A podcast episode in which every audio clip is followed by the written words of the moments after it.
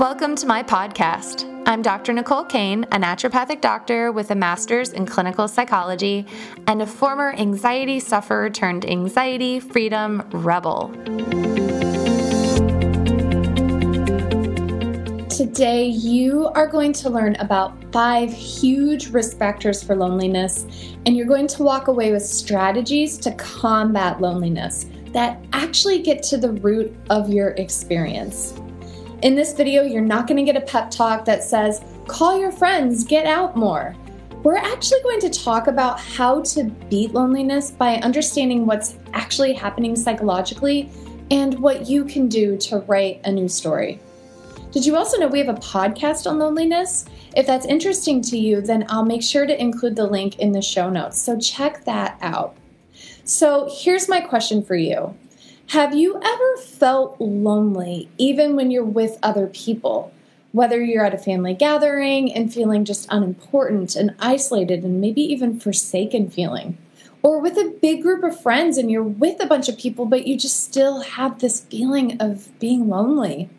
And if you felt that way, know that you're not alone. And I felt that way many times where I'm feeling like maybe I want to look at my phone or connect with somebody when I'm with other people.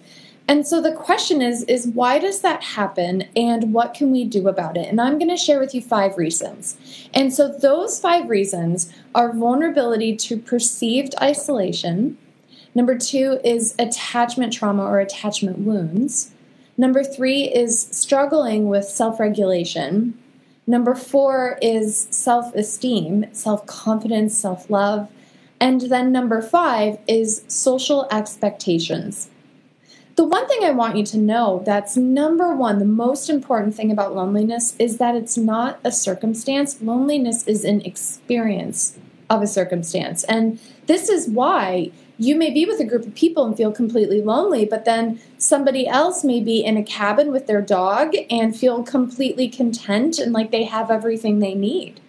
And so the question is why would your circumstances result in you having the experience of loneliness? And how can we change your experience so that regardless of your circumstances, you're feeling connected and loved and supported and that you're getting your needs met?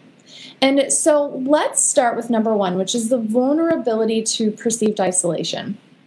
So when we think about that, everybody has a different threshold when social detachment becomes a sense of loneliness or when social detachment becomes a sense of isolation. Social detachment is exactly what it sounds like. It's where we feel detached socially and that's a big problem during a pandemic, right? We're not able to go and be amongst people. We're discouraged from being amongst family and friends. And there's quite a lot of isolation and loneliness.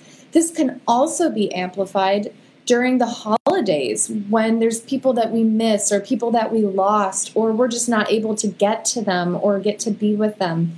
And so when we think about social detachment, we want to think about what is our threshold to that social loneliness.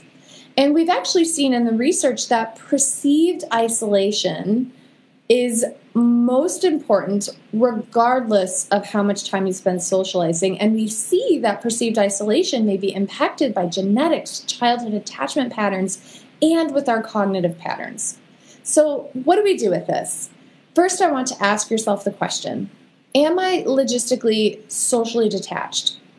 Am I actually spending time with people, whether it's on the phone or in chat rooms or in person or from afar? And if you're connecting with people, if you have social attachment, is that combating your loneliness? The question is is are you lonely because you're just not with people or are you still lonely despite being with people?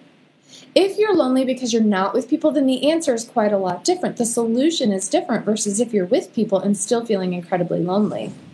So, if connecting socially doesn't fit the loneliness void, we want to look deeper. So, the second is let's expand on attachment trauma and attachment wounds. If you've been in a relationship where you feel violated or abused or fearful, or if your caretakers neglected you or didn't meet your needs, if they were emotionally unavailable, if you've been in a divorce or someone's cheated on you, or you had a breakout with a friend group and then you ended up feeling ostracized, um, any broken friendships, any of these different things could serve as an attachment wound. It wounds us and it impacts our ability to feel comfortable and safe. And so when you're reflecting on this question is think about what are my attachment figure relationships? Do I have caretakers who were there for me, who were reliable, who I could turn to, who are still present? What about my friendships, my partnerships? What are these patterns like? And if there are wounds, if there are attachment traumas, doing work on that is going to be a prerequisite for conquering the loneliness battle, right? And so the next is self regulation. And so, as social creatures, we cognitively develop our ability to regulate ourselves by looking at how our caretakers regulated themselves. And so, if you reflect back through your life and you think about your caretakers, ask yourself how did they deal with stress?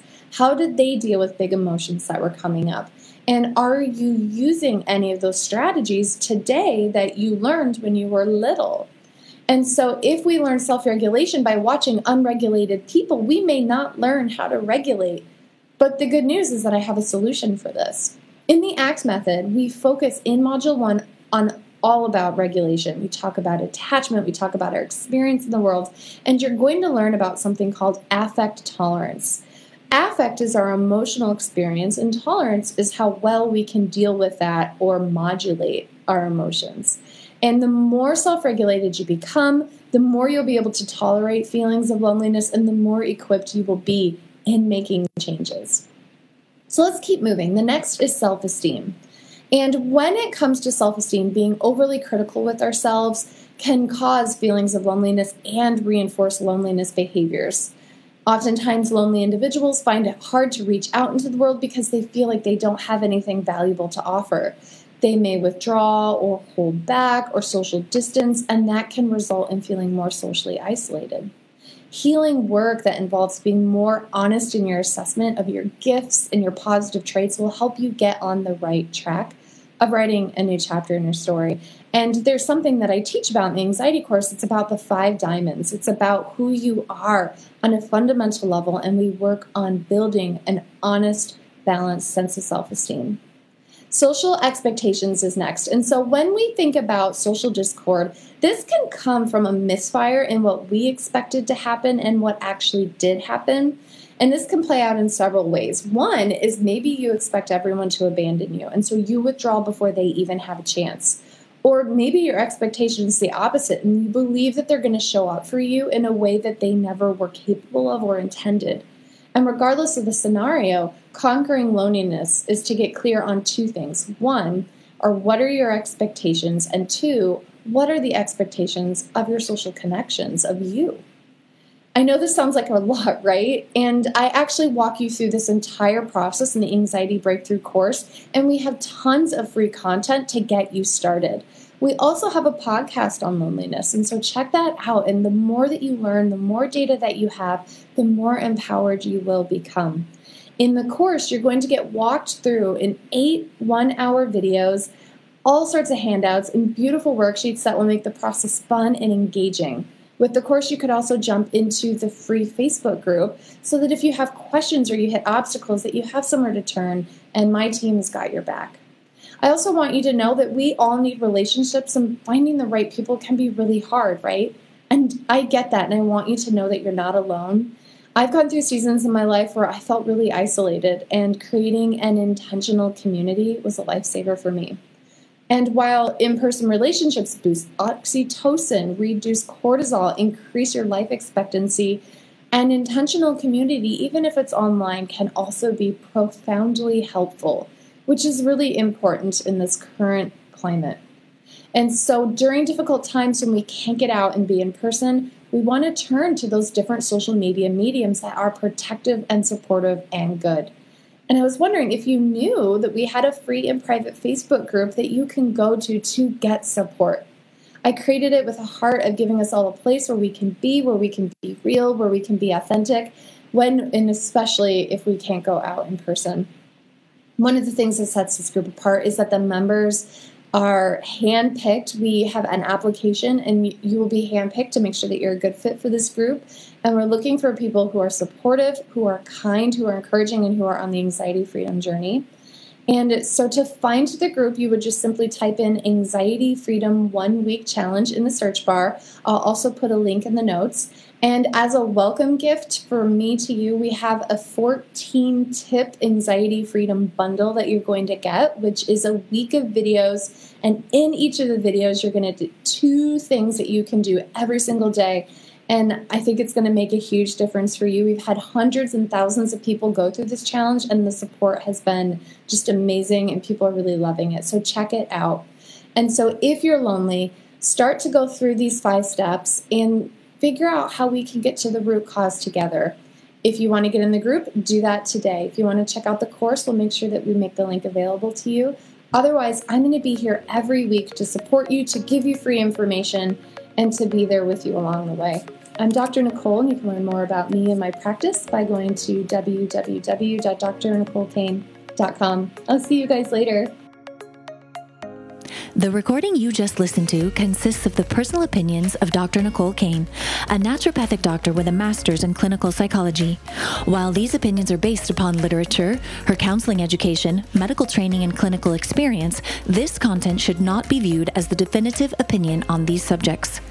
Listening to this podcast is not a substitute for any sort of medical, psychological, or other form of treatment. If you are in a crisis, please call 911 or call the National Suicide Prevention Line at 1 800 273 8255. If you're in need of counseling, don't hesitate to make an appointment with a counselor in your area. Dr. Nicole Cain is so passionate about people getting their life back. If this resonates with you and you think this podcast would help someone you love, please share it with them. Stay in the conversation with Dr. Nicole Cain about writing the next chapter of your life so that it plays out just the way you want it. Explore your options for working with her at www.drnicolecain.com. That's Dr. D.R. Nicole, N I C O L E, Cain, C A I N.com. When you're there, be sure to take advantage of the free Anxiety Freedom One Week Challenge. We look forward to seeing you on the next episode of the Get Your Life Back podcast. Here's to your next chapter.